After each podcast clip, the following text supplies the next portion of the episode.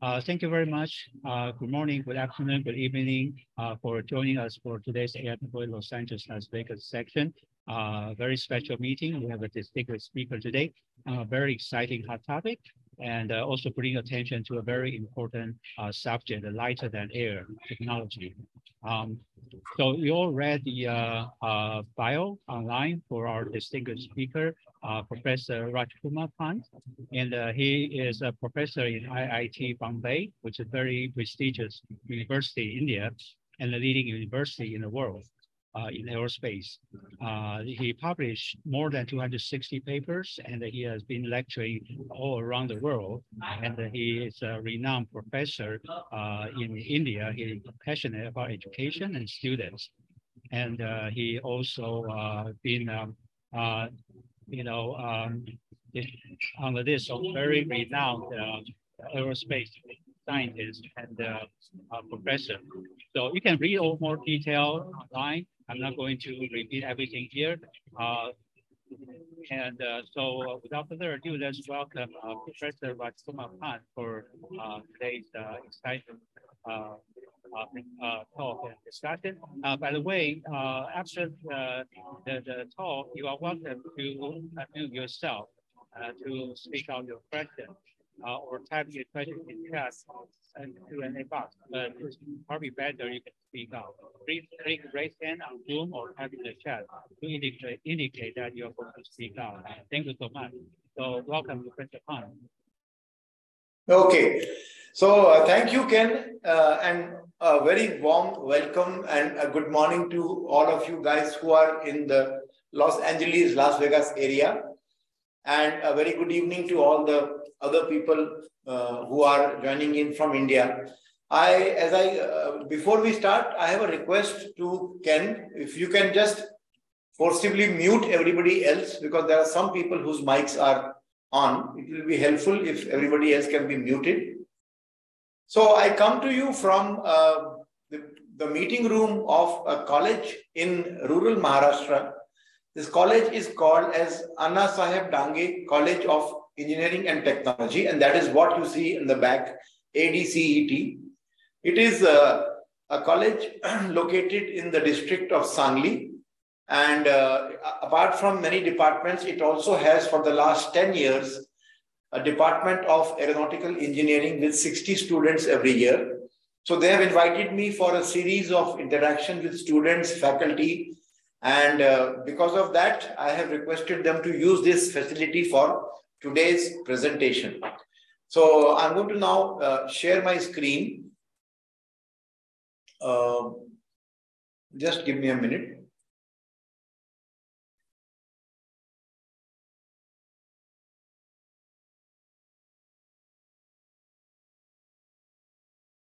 Okay, so for some reason I'm not able to see uh,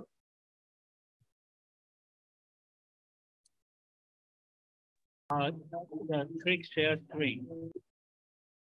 Yeah, yeah, I I tried that.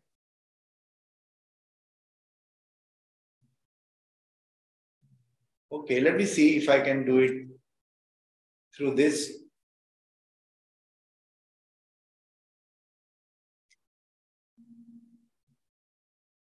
Okay, so the screen is being shared.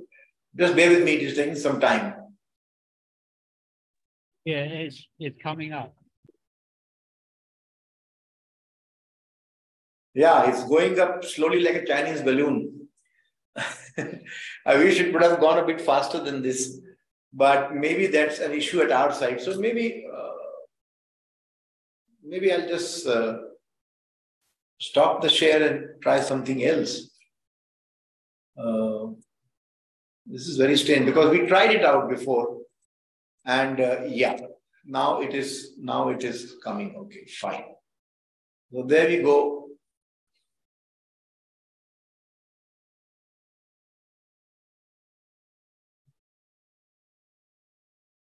All right. So can please confirm that you are able to see the screen now? Uh, yes, but there's something. Oh, okay. Now it's clear. Okay. There, there was yeah, something about blocking. Now it's okay. Yeah, yeah, yeah, it happens. Okay. So with your permission, I'll start the presentation then. Yes, go ahead. So friends, we are here today to get acquainted a little bit about this new Chinese conundrum that we have been facing recently, where someone claims that it is a surveillance balloon and somebody claims that no, it's just a breakaway airship. So the outline of my presentation is as follows. There are a couple of slides about lighter than air systems or LTA systems for short and balloons. And then we move on to the sequence of events that took place recently, the aftermath of these incidents. There have been other UFO sightings, not only in the American and Canadian airspace, but also in some other airspaces. So we talk about those. We spent a very small time to look at the difference between or the benefits of balloon versus satellites for surveillance. And then there is a question that many people ask about why was it required to use a missile to bring down this balloon? Why not use just some gunfire or some other ammunition? And finally, in the end, we will have one slide on the takeaways of this particular incident, both to the two nations which are involved. Let's just quickly have a very brief outlook about the LTA systems. In fact, uh, upon Ken's invitation, I had delivered a detailed talk on this topic uh, during the pandemic online. Uh, essentially, lighter than air systems are systems in which a lighter than air gas is used to overcome gravity by the force of buoyancy. There are many candidates for LTA gas. In the order of their lifting ability, the top four candidates are listed as hydrogen, helium, methane, hot air, etc. However, we all know that hydrogen, though it's a very attractive gas, easily available, affordable, but it is highly inflammable. So we have to be careful. And there have been lots of accidents in the past uh, when we were new to this particular system. So most people shifted to helium, but helium is a very rare gas, very expensive. And hence, uh, an economical model of operating LTA systems can only work out when you use principally hydrogen or a mixture of hydrogen. The LTF systems were at the lead of aviation technology, but they went into the oblivion somewhere in 1930s and 40s because of a series of disasters. Uh, the most common of them, the most famous of them is the Hindenburg disaster. But also in the US, the Akron and the Macon are two airships which had serious failures. And in the UK, it was RH-101 on, their, on, the, on its maiden journey to India. But the technology of LTA systems was revived somewhere in mid 80s due to a contract of the US Navy for uh, surveillance of naval ships, you know, for a long duration. I think it was a month at a time. And now because we are interested more and more in environmental friendly systems, systems with lesser uh, emissions, carbon neutral or low carbon emissions, quiet. There is a huge revival about LTA systems. It's a very fast and emerging discipline. And there are lots and lots of new projects and ideas all over the world. Several countries all over the world are actively involved in looking at LTA systems. And China is one of the countries which has done remarkable progress in the last few years.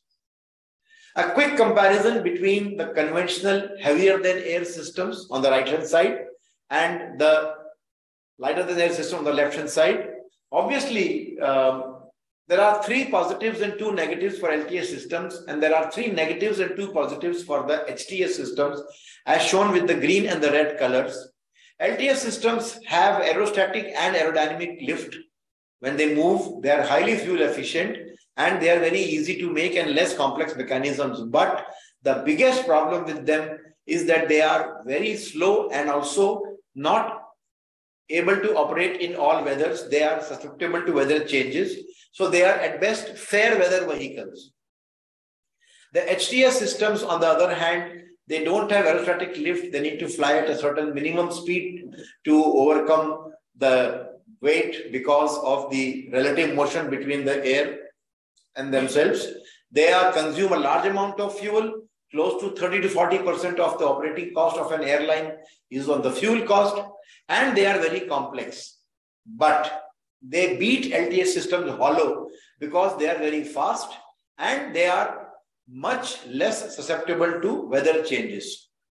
So although LTS systems have many things good for them because of their low speed due to large size and because of the inability to operate in all weathers, they are not very popular and not very uh, visible today.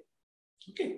However, um, we should look also very briefly at the three main types of conventional LTS systems. Uh, you have a hot air balloon, which essentially operates with the uh, principle that you can heat air and therefore re reduce its uh, density and hence generate lift. But a balloon is having no directional control, no propulsive system, and therefore it just drifts with the wind. In the center, you have something called as an aerostat, which is an aerodynamically shaped envelope or balloon, which is tethered to the ground, which has got uh, stabilizing surfaces on the back, as you can see. And below the balloon, you see another bump that is basically a covering for its payload. In this case, it is probably a radar system. But it has no power source, so therefore it cannot move around. So at best, you can call it as a platform and not as a vehicle. The one on extreme left, friends, is the most capable LTA system. It is an airship. It is powered, therefore it can overcome the winds to some extent and it has got conventional controls like rudders, elevators and fins. So it can be used for directional control. Now, today's discussion is only on balloons. So we will forget about aerostats and airships. And the balloon that we will discuss today is not a hot air balloon, but it is a closed, throated, uh, closed balloon, right? So such balloons are not new. If you look at the historical information, way back in 1794 in the Battle of Fleurus, uh, the French forces had used small observation balloons to look across the border or across the obstacles at the enemy. Then in 1912, the Germans used Parseval Sigsfeld type balloons. Again, these were large blocks of uh, inflated fabric with some kind of a stabilizing surface on the back. As you can see, again, these were deployed with a large number of manpower on the ground who would be holding it and trying to use it for aerial surveillance. Little bit better balloons the Caquot type kite balloons were used by the Allies in the mid later part of the First World War. Here you can see the inflatable fin structure on the back and on the bottom there is a jeep or a trolley to which the balloon can be attached. But still there is a huge manpower required on the bottom. And finally, during the First World War, the Germans also came up with some observation balloons. So the usage of balloons for aerial surveillance observation is not new but all these balloons are tethered balloons. What happened recently is the mystery, and we will spend the next few minutes trying to unravel the mystery of the Chinese balloon. So, this is how the Chinese balloon looked like. Uh, there are three major components, as you can see. Okay, the first component is the envelope, which houses the LTA gas. In most cases, it will be hydrogen because there is no human being on board. So there is no legal requirement to put helium and hydrogen is easily available and affordable. Then you have solar panels mounted below which allow it to generate power to power the onboard systems and the systems are carried in this gondola. So it's a very simple and elegant design, very affordable. Okay. And how big was it? Just a quick comparison. Uh, the Big Banana Fun Park ride is 17 meters in height, and the Opera House in Sydney is 65 meters in height. The Chinese balloon that uh, we are talking about was roughly about 60 meters diameter. Okay, so it was very large. Uh, in the initial reports, we were told that it was a width of approximately three buses, which is quite huge. As I already mentioned to you, a balloon is an unpowered system it follows the ambient wind direction. And in this case, it was a reasonably large balloon. The volume was roughly little bit more than half the volume of Hindenburg, about 113,000 uh, cubic meters, which is quite a lot. Okay. So what happened is, uh, I'm going to discuss about the sequence of operations. Essentially, we know from reports from all over uh, the world that four balloons were detected over the US. Okay. The first one of them on 4th of February uh, at uh, Myrtle Beach, which was flying at around 18 kilometers altitude or around 60,000 feet. It was size of three buses, as I mentioned, which was eventually shot down over South Carolina. The second balloon after that was seen somewhere around 10th of February in Alaska. And this was a small balloon. It was, as against three buses in size, this was a small car size. Next day, on 11th February in Yukon, there was a cylindrical object observed. This is just a, you know, this is just a, a conceptual sketch. Don't, uh, you know, get mixed up. So, uh, on 11 February, a balloon deployed at around 12 kilometers altitude. Now that is dangerous because the altitude between 10 to 12 kilometers is the altitude at which aircraft fly, commercial aircraft fly. And therefore, we had to actually, we got news that many of the flights had to be grounded and the airspace had to be closed for commercial traffic because of the danger. And then the fourth one was some octagonal kind of a shape found over Michigan with some kind of strings. So this is also a conceptual sketch. So these were the four sightings that were observed in the US, okay, and in Canada. Now, the trajectory of the first Chinese balloon shot down on 4th of February uh, is plotted based on the data provided by the BBC. This data is based on probabilistic modeling of the high altitude wind. So the balloon, if it has started from China and the Chinese government has accepted that, it went south and then turned towards the Pacific Ocean. Because of the wind current, it was blown up, entered from the Alaskan area, and then entered Canada and then it entered US territory. Okay. So let's look at the observation one by one. So on 28th of June, this balloon entered the US airspace. And from the reports that we got, the US authorities did not acknowledge that the balloon has entered the US airspace. This is a huge question mark. Okay. On 30th of June, it enters the Canadian airspace. Okay. And then alarm bells start ringing if I remember correctly, uh, President Justin Trudeau, Prime Minister Justin Trudeau actually uh, requested the authorities to take care of this flying object. On 31st of June, January, it floats over the US airspace in Idaho. At that point of time, there were serious considerations in the US to shoot it down.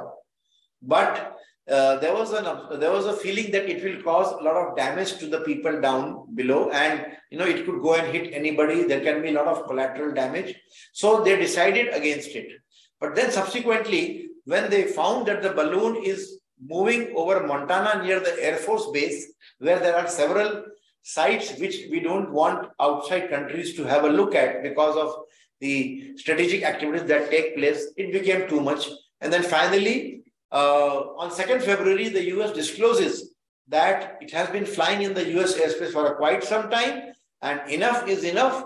On 4th February, it was shot down. So the life of the balloon was very short-lived. It has entered on 28th of January and it was shot down on 4th of February. But a lot of dilly-dallying took place and that is because this is not something which is very new. This is something that is a recent activity and the penetration of uh, foreign uh, objects in your sovereign airspace, you know, it is not something which can be tolerated. Okay. Let's look at the aftermath of what happened. The first thing that happened is that the US Secretary of State, Mr. Antony Blinken, he was supposed to visit China. He has postponed his visit.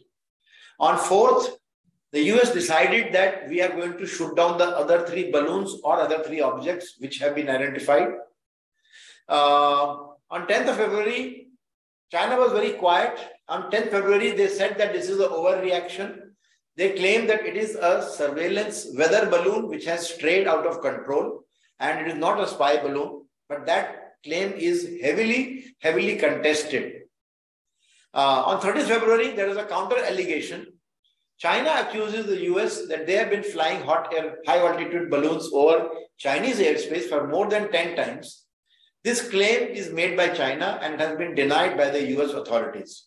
So China kind of says that, look, you have been doing it for such a long time. So therefore, do not, you know, kettle calling the pot black, something like that. But this is a contested event. Now, there were a few things that happened because of this event. Okay.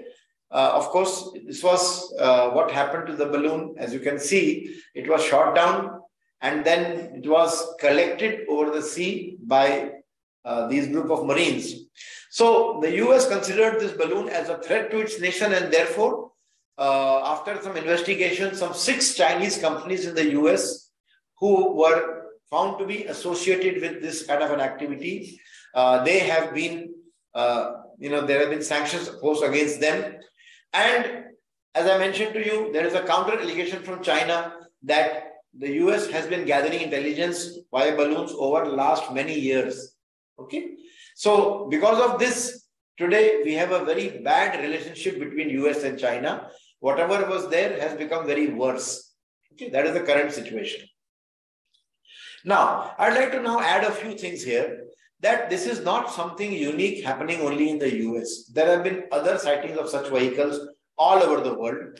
For example, here is a photograph of a balloon that was taken over the Indian territory of Port Blair. There are Andaman and Nicobar Islands located in the ocean. And, uh, you know, and uh, this is a sovereign territory of government of India. And in January last year, uh, unidentified balloons were observed over Port Blair. This is a photograph of one of such balloon. Similarly, Ukraine and Russia are at war, as you all know and six Russian balloons have been shot down by Ukraine during the war. Okay. Then US Air Force have also obtained in the Middle East some Chinese hot air balloon flying through the fall of 2022. But that was not in the uh, US airspace, it was in the Middle East. Okay. And also, as I mentioned, US has already shot four identified, unidentified balloons over the last two years. Okay. So these are the four incidences that took place. Once again, just a just a figure that shows uh, what I discussed in the last slide. And we believe that there is another sighting very, very recently in Hawaii. So there was a large white balloon operating at an altitude of around 40 to 50,000 feet, around 600 miles east of the Hawaiian Islands. And there was a notification sent. You can see there is a photograph of that particular message. Pilots were alerted okay, at 7.46 a.m. early morning local time in Hawaii on 20th February, that means yesterday, uh, some uh, pilots were alerted that there are some large white balloons which are observed at these altitudes. We don't know yet whether these balloons are the same class as a Chinese spy balloon or they are something else, but this is a serious issue. Okay. And there is a prediction of the trajectory of this particular balloon over the next 48 hours uh, based on the knowledge about the wind. So as you can notice, it is going to drift and therefore all the pilots who are operating in that area have been cautioned to look out for any such unidentified free moving flying vehicle. This report has been released on 19 February 2023 okay, at 1800 Zulu time. So we now come to the point where we look at comparison between a balloon and satellite for surveillance. Assuming that we know that there are more than 400 Chinese satellites already in the space. They are called as the spy satellites. Okay.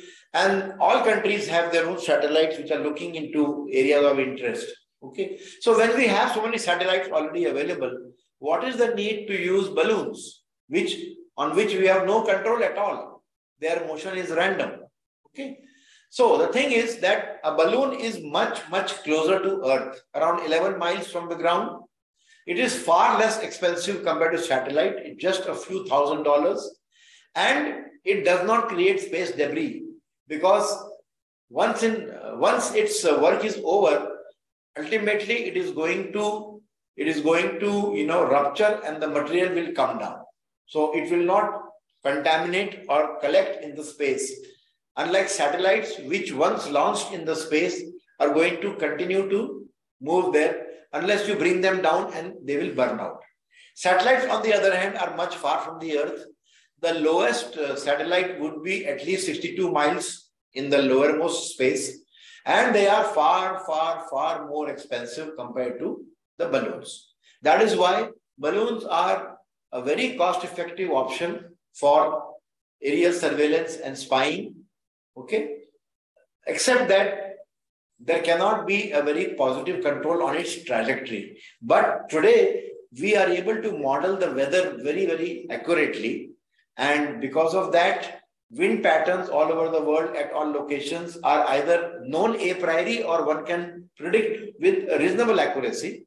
So therefore, the trajectory of a hot air of a balloon can actually not be planned, but can be very accurately modeled and that is what many people are doubting, that there are people back in China with very sophisticated data about the wind patterns uh, through which these balloons are being tracked. The question that many people ask, and I have received many such queries in the last few days, is okay, there is a balloon, but why not just shoot it down? Why not just use a gun to fire? Why do you need a missile to shoot it down? So friends, we need to understand. Uh, in this case, uh, F-22 was used to shoot down this particular uh, hot air balloon. The maximum altitude of this aircraft, as far as our information goes, around 10 miles. Okay. Now, the balloon was flying at 12.31 miles. It was almost 2 miles or 12,200 feet above the maximum height that the aircraft can fly. So even if I use a gun, you know, the, the gun which is mounted on F-22 is a 20 mm Vulcan rotary cannon. The effective range of that is just 2000 feet. So the balloon is above 12,200 feet from you and your bullet can only reach 2000 feet approximately. So it won't reach. Okay. So that is one reason. Okay. Then second reason is that although it is expensive, AIM-9X Sidewinder which was used is the smallest and the cheapest air-to-air missile in the US Air Force arsenal. There's nothing less expensive than that available. And that is why it was used for knocking off. On the internet, there is a video making rounds. I don't want you to show, uh, I don't want to show the video because I think that video is just, uh, you know, made by some imaginary or some, uh, you know, some VFX kind of a stunt. I don't think that there were people um, constantly filming and recording the launch of the balloon because we know that two uh, one missile was fired it did not work and it was lost. The second one is the one that actually shot the balloon down. Okay. Finally i would like to uh, you know uh, come to the point where we discuss about what are the takeaways of this incident to both the us and china okay for the US, please note that the cost of operating this aircraft is more than $68,000 per hour. And one Sidewinder costs around $400,000. So the US had to fly F-22, few of them, for some time. And as I said, one missile was fired. It did not work. The second one uh, had to be fired. What did China spend? The balloon that was brought on in South Carolina was just around $10,000 max, tops. If you look at the cost of the solar array, cost of the sensors, cost of the balloon, and cost of the gas inside, a rough estimate is $10,000. Okay. And yes, possibly it collected some very, very sensitive information which might have been relayed also remotely. We don't know because the debris which has been collected, we don't still have any authentic report about what it contains. Okay. So to a third person, because I'm neither from USA nor from China, it seems to me that if the Chinese want to play mischief with the US economy, they will keep on releasing such small balloons in the US territory, and you will have to really spend a lot of money to bring it down.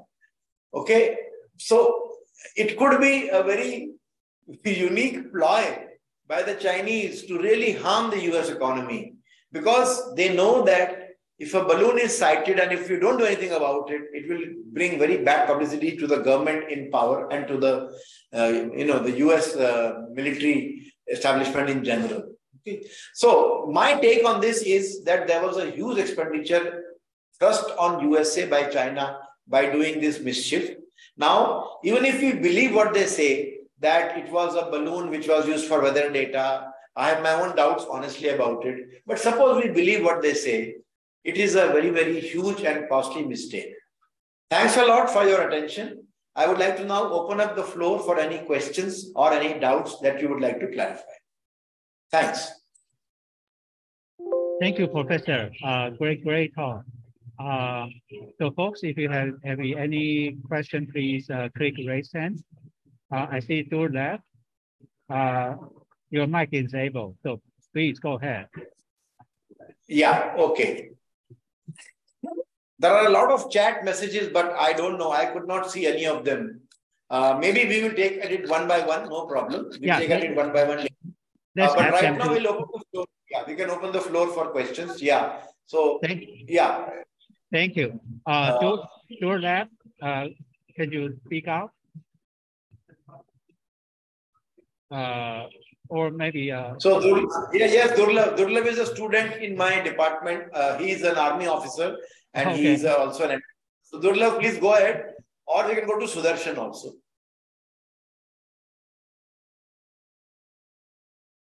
So, can you hear me, sir? Yeah, but little bit low, Durlab. You have to just speak a bit loudly. All right. So uh, what I understand, sir, there is no uh, proof as of now whether there, whether there was any surveillance equipment or any kind of monitoring equipment on this balloon, right, sir? See, the reports which have come to us indicate that they did definitely find something. Okay, so it is not that it was just simple weather instrumentation. Some equipment, some equipment of some sophistication was definitely located. Now, I do not have the information on what it was and how uh, how detailed it was. So we have to await further information. To the best of my knowledge, I don't know. But maybe somebody in the meeting has better information. Uh, right, sir, right, sir. That is that is my query. Basically, I just wanted to understand if there is any equipment for surveillance. Probably there must be some equipment for communication as well to relay that information to the end wherever it is required. So uh, that was my uh, you know interest. that's right. You are right. You are right. You are perfectly right. If there was an if, if there was a communication so you see many of these things are not released to public unfortunately. Okay? So uh, you know we we really don't know. Uh, but let's go ahead. Uh, i think sudarshan has raised the hand. Yes sir uh, am i audible sir loud and clear sudarshan yes sir Yes, Professor. So my question pertains to uh, the strategic value of the balloon systems. So one thing is that even if we are unsure that if there was surveillance equipment on the balloon or not, they do have the capacity to uh, use such an equipment and they pose a credible threat. Now, uh, in history, there are two occasions where such balloons were used for their nuisance value. One was by Japan during World War II, and the other was here in Britain, where they sent these balloons with long uh, steel wires so that they could uh, short circuit the high tension wires in Germany during the war. So my question was that uh, how do you st um, strategically place these balloons in terms of warfare?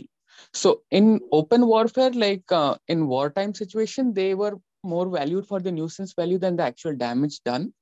But in case of a Cold War scenario where there is no actual war declared it's just a, a shadow fighting which goes on uh, do you think it is possible to scale up production at the same time develop countermeasures against it?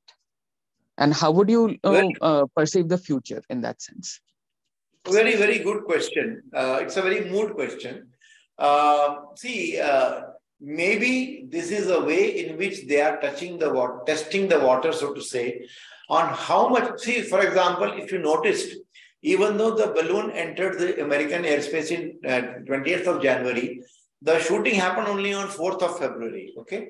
So uh, they knew that it will not immediately happen because these are diplomatic matters. And Uh, there is a lot of discussion on the pros and cons, cost economics, as well as on whether there is a potential of damage to anybody down below. Okay.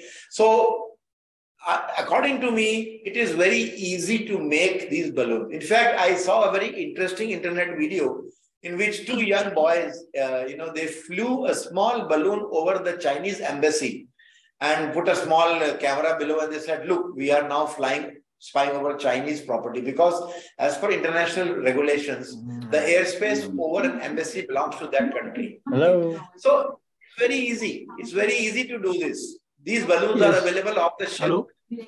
Guys. Yeah, I'm here. Somebody, somebody is unmute. Please unmute. Please, please mute yourself. I uh, unmuted somebody... myself. This is Sean Boyke here in Los Angeles, California.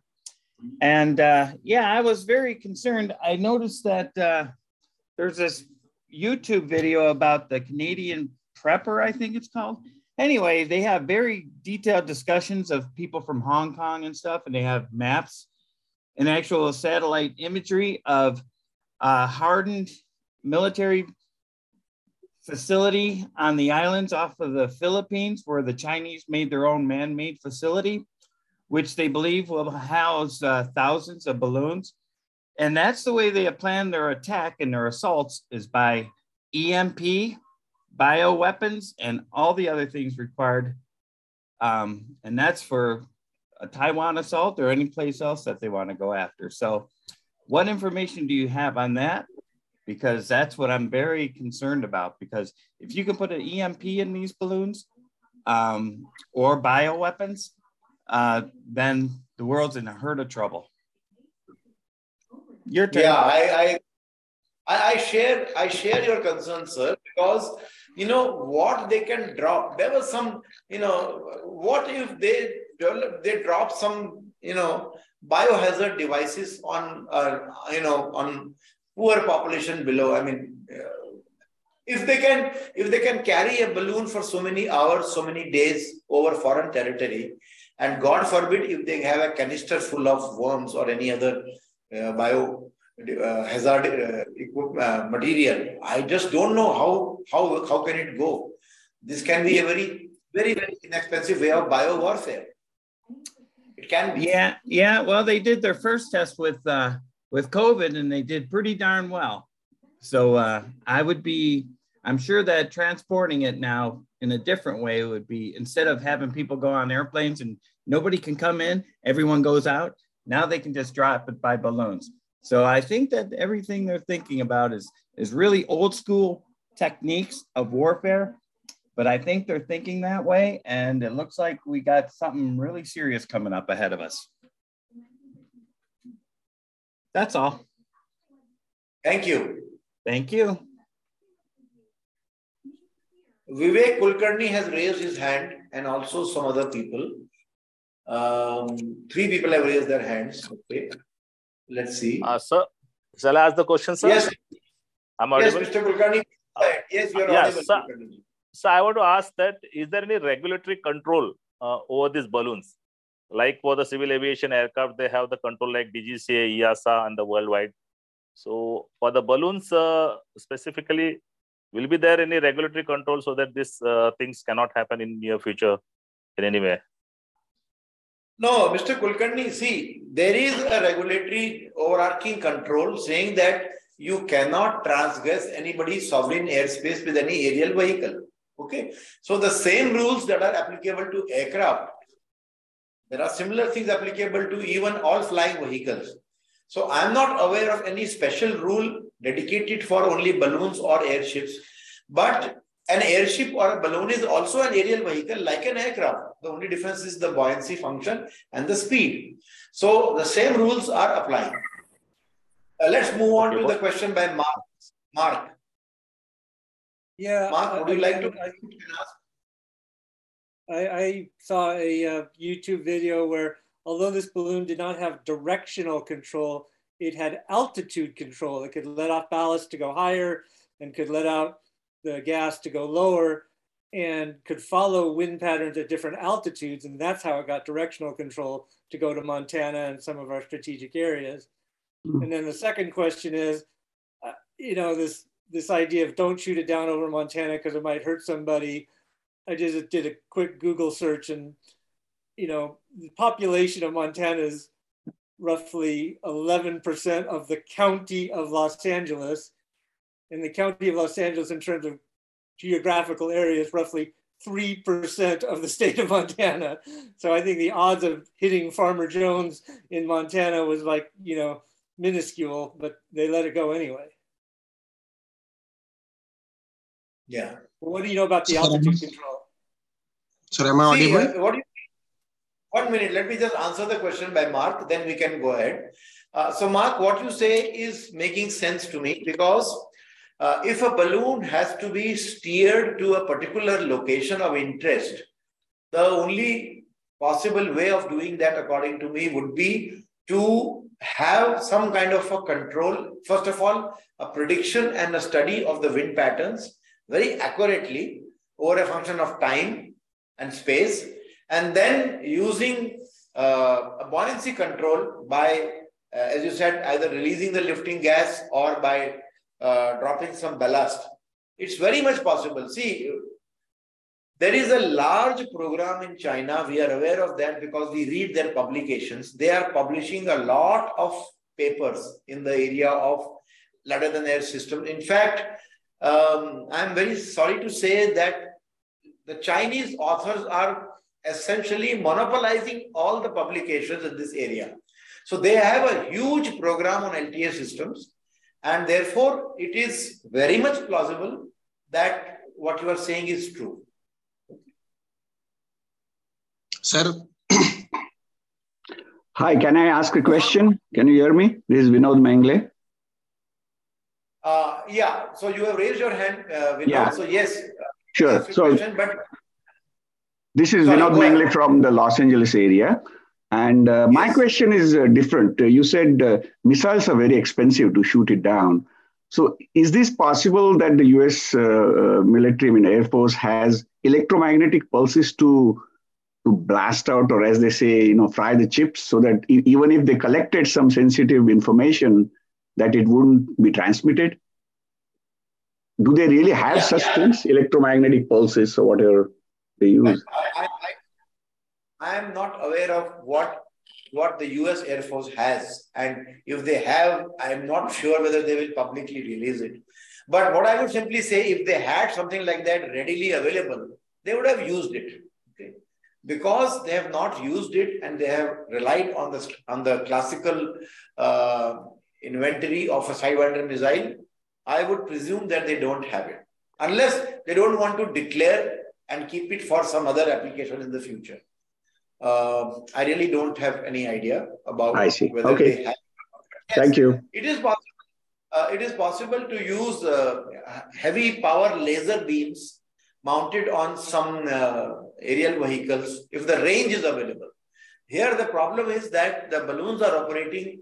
See, they they are very they are very interesting. They are operating at very high altitudes where it is difficult to reach them. The other balloons were uh, at a lower altitude, right? So they could use, as you said, lasers or elec- electromagnetic if they had one. Because it's very, very expensive, as you showed. I didn't realize the sidewinders were four hundred thousand dollars. It's a very Yes. expensive proposition. Correct. Very right. So something has to be done to come up with other devices which are affordable Right. Okay. such because it can happen again. Yeah. And how many how many missiles are you going to launch at how many balloons? Right. Hello. Thank you. Thanks. Hello. Yeah, let's let's Sir, let's first go to people who raise the hand. Manish, please wait. There are other people before you Yes. who have raised their hand. Krish is one of them. Okay, sir. Krish, please go ahead. Sir, am I audible? Yes, Krish, you are audible. Am I audible. audible, sir? Uh, yeah. Uh, my question was, uh, what's the way of uh, detecting these balloons? Um, I mean, uh, do they have a proper uh, radar uh, cross section? Because in a documentary where I read about F-35, they have mentioned that um, they need to eliminate corners, and as these balloons do not have exactly any corners, do they would they even have any radar cross section? Do we have any means of detecting them other than visually? No, you, that's a very good question. Uh, the balloon material is completely radar transparent and uh, you know it, there will be some reflection from the solar panel because that would be metallic whatever you do. Or if not metallic also it will reflective. But the signature is so small that one could confuse that with a bird or any other object.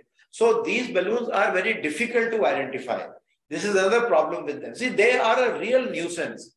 They fly at very low speeds they drift randomly because of the wind they are difficult to detect by classical radars so we have a problem at hand, which you have very nicely highlighted.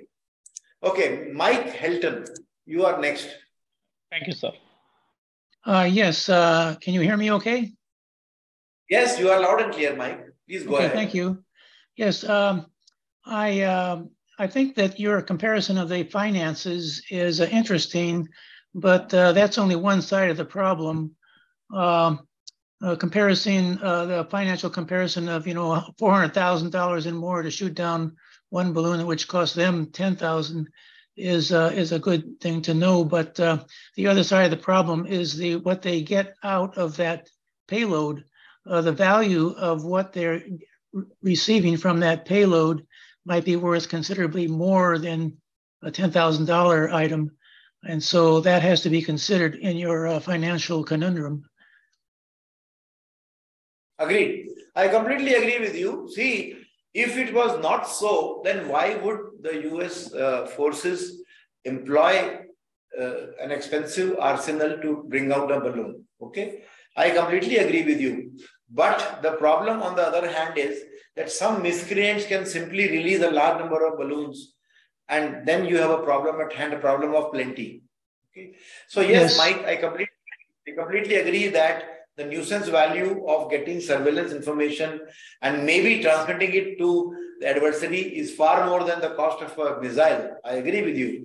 But first of all, we don't have even proper information right now as we speak. It's all a conjecture. And secondly, if it is true, it's a very heavily one-sided expenditure. Yes, and I, I would agree and that uh, what we need to do is, is wait for the investigation about that payload to identify exactly what they were getting and how much they could get. And then we could go from there. So I, I think that decision has to be made later when we understand that payload a little bit more. And uh, the other side of my question is, do you think it's worthwhile to spend a lot of money to uh, devise a system to capture a payload without any damage. In other words, to bring it down so softly so that we can investigate it more later.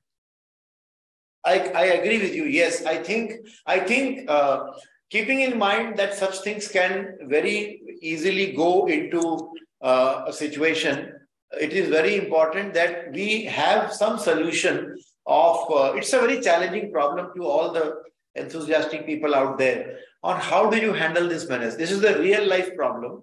How to handle this menace with a cost effective solution rather than firing expensive missiles. So it is maybe some kind of an unmanned aerial vehicle or a UAV can be thought of, but then the altitude is very high.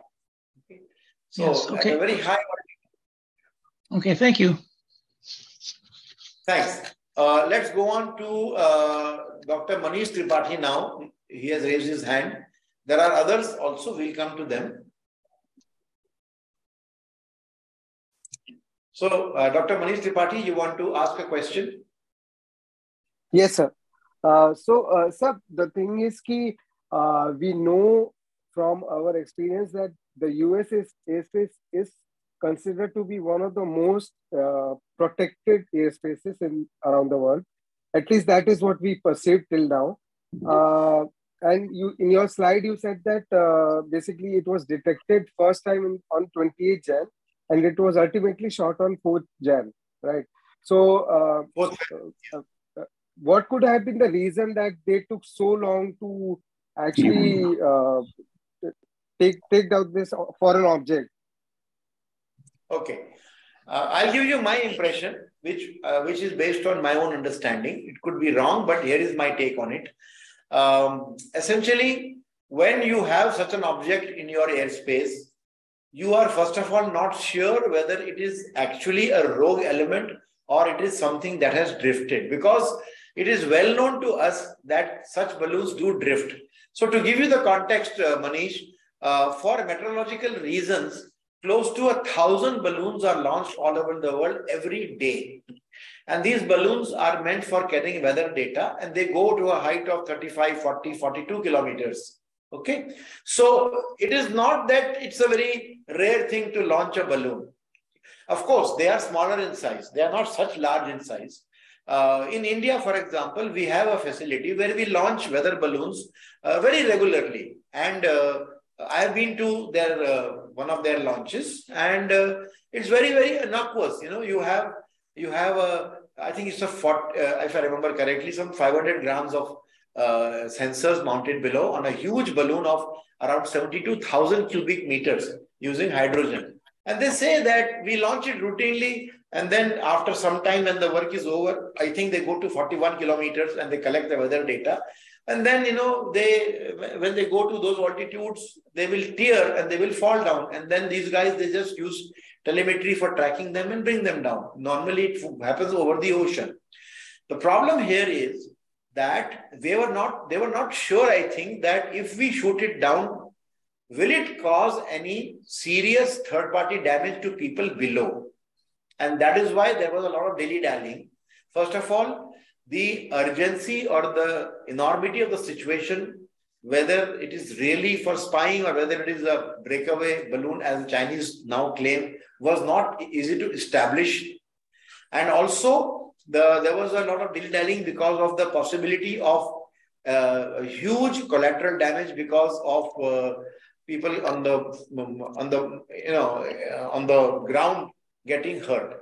But then when they observed its trajectory and when they found that it is going into areas which are completely undesired, then maybe they took a decision, enough is enough, and we should now bring it down. Also, please remember, many decisions are also driven by perceptions. Uh, any government or any or any uh, you know agency cannot be perceived as you know just I've done nothing, something has come to my territory and I'm just keeping quiet. So beyond that point, I think the administration thought it will be very bad PR for us if we don't take any action. And that also could be a reason for, you know, taking the action to bring it down. Okay, moving on to moving on to the next, uh, moving on to the next person on the chat, uh, or uh, let's see how many people have raised their hands. So, uh, Ken, are you able to see anybody? Yeah, there are. The Devendra, uh, sorry, yeah. but uh, Pradeep Sagdev, sorry. Pradeep Sagdev has been raising his hand for a long time. Pradeep, please go ahead.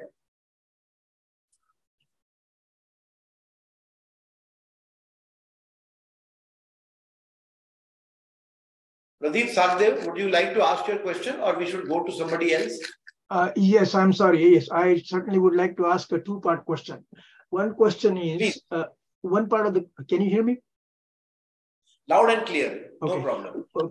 The first part of the question is, when the balloon is detected coming towards our uh, airspace, is it possible to send another balloon of our own directed towards that balloon and get close to it to take pictures and find out what that balloon is up to?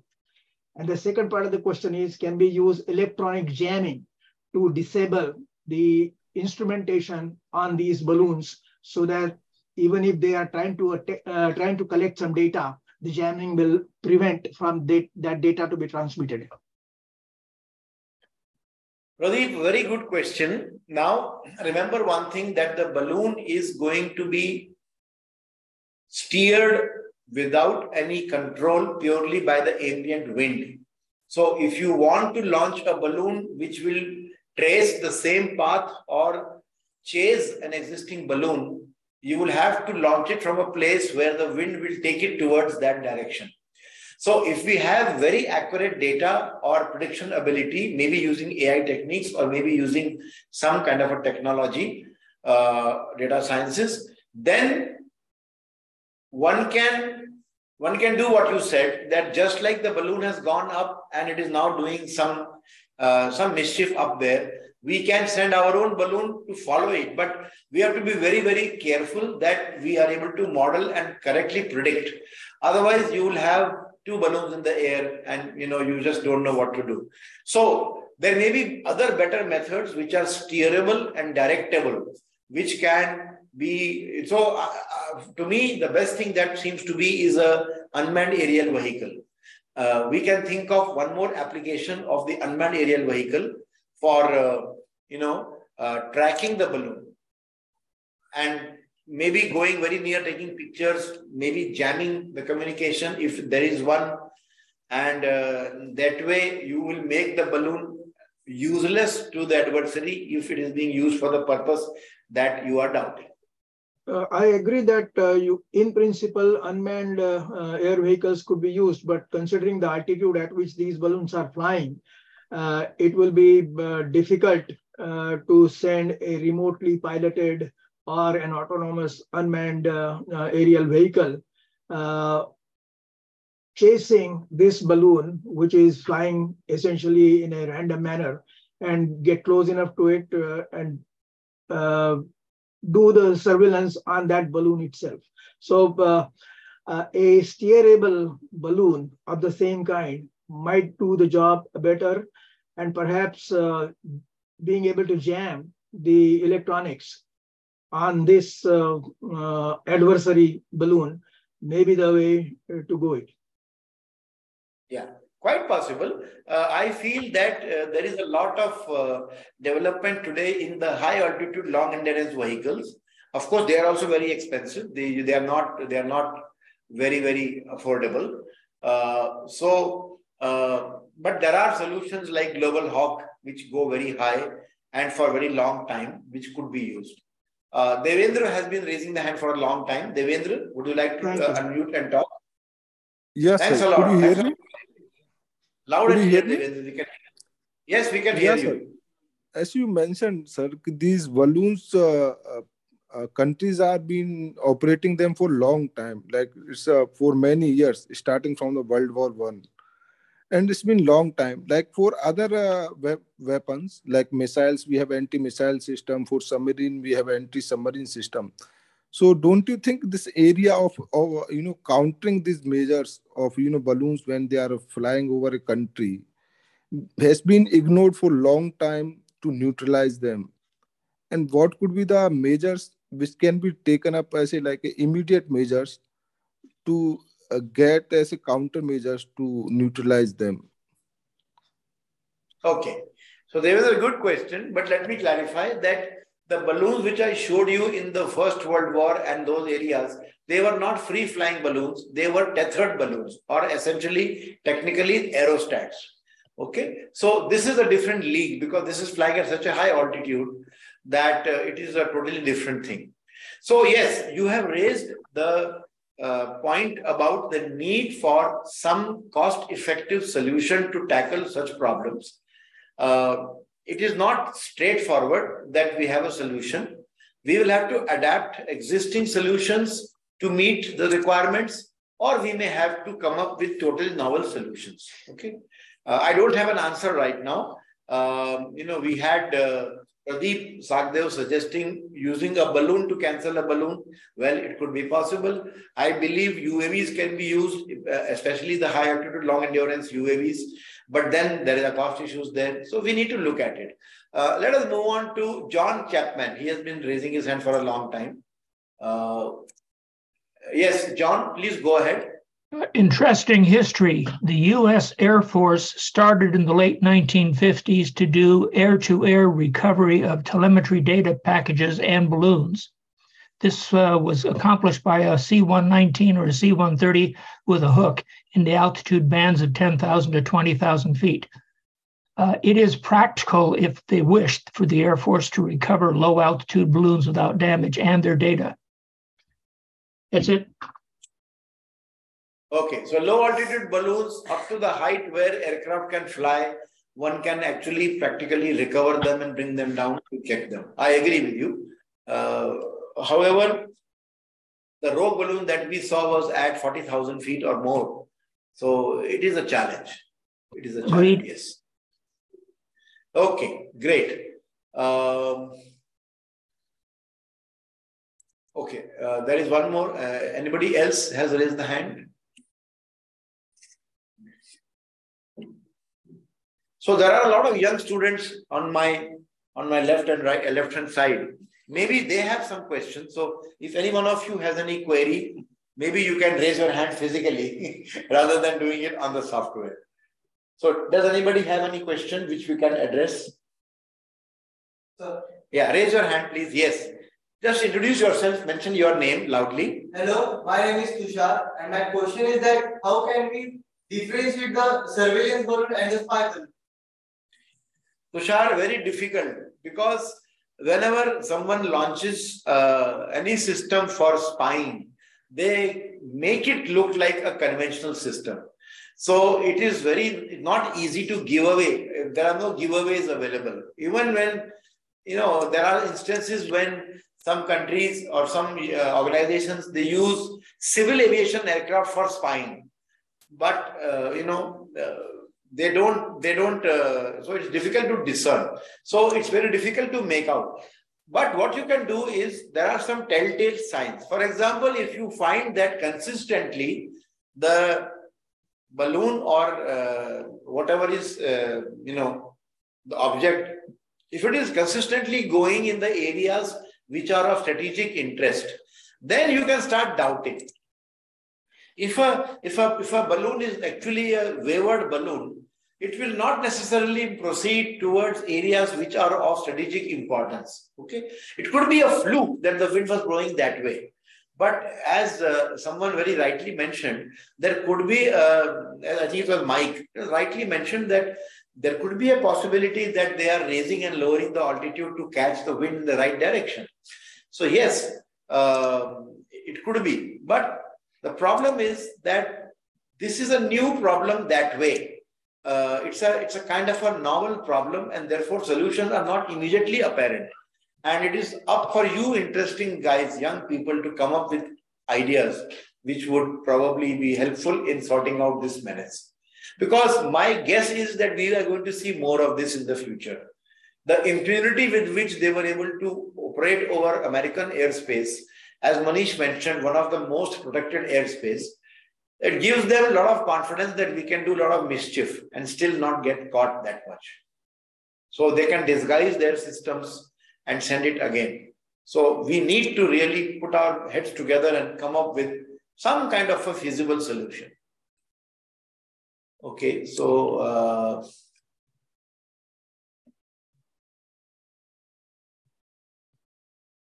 let me just one see. question, if I may. Yes, please. Yes, Pradeep, Uh, please go ahead. Yeah, is it possible or is, is the technology advanced enough to use ground-based laser equipment to shoot this down? Too far away, according to me. With the current technological level of laser available, shooting a balloon at uh, even 10,000, 20,000 feet may be too high. And also, what would happen if by mistake some other flying object which is innocuous comes in way? You are going to create a problem. Yeah, that's certain, that is certainly possible, but uh, if uh, the intention is to shoot this down, then uh, precaution can be taken by redirecting the air traffic uh, around that particular uh, area of space. Yeah, can be done. Yeah, thank you. But I'm not sure whether I'm not the right person to comment on whether you know uh, we have laser weapons with such a high power that you can create uh, such a uh, damage to very high altitude uh, systems. I'm not aware of that, honestly. Okay, thank you.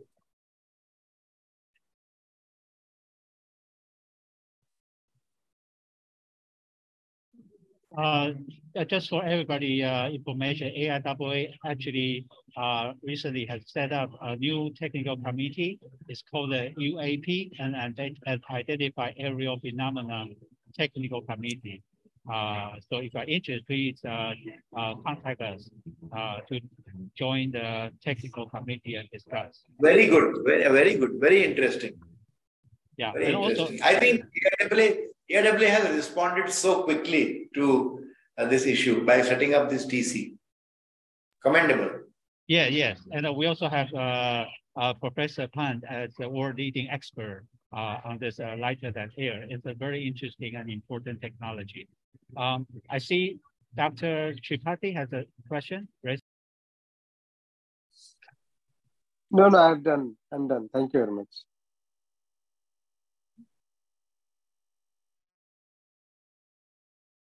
We'll work with uh, Professor Pond and the AIAA uh, technical committee and uh, for further um, activity on this. We'll follow this important subject.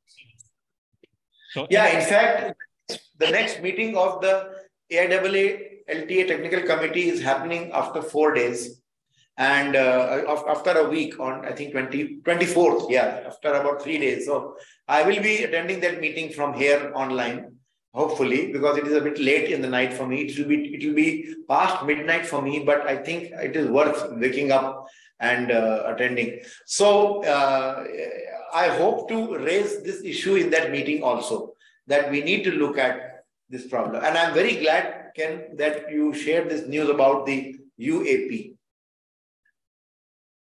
Yes, uh, that's very important. And uh, we want you to, uh, uh for example, your student uh, there could also take a look and see if they can uh, join AIAA as a student member. And I, I, posted in chat, actually, we have a Region 6 student conference. it's a little bit late now, but if AIAA member, you can log in and judge the paper for student uh, the deadline for submission has passed, but next year you are welcome to participate. Okay, definitely we will we will get this message.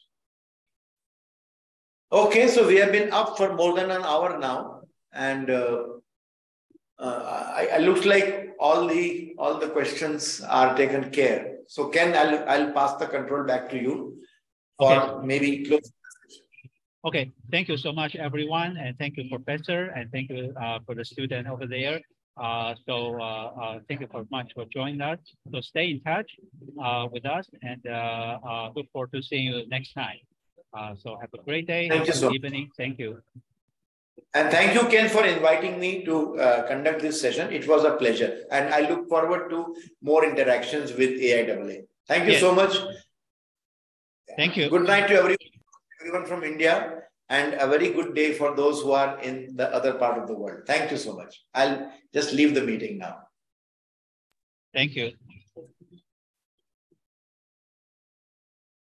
Thank you, Bob. Thank you, Vivek. Thank you, everyone. So we are also uh, end the session and uh, the recording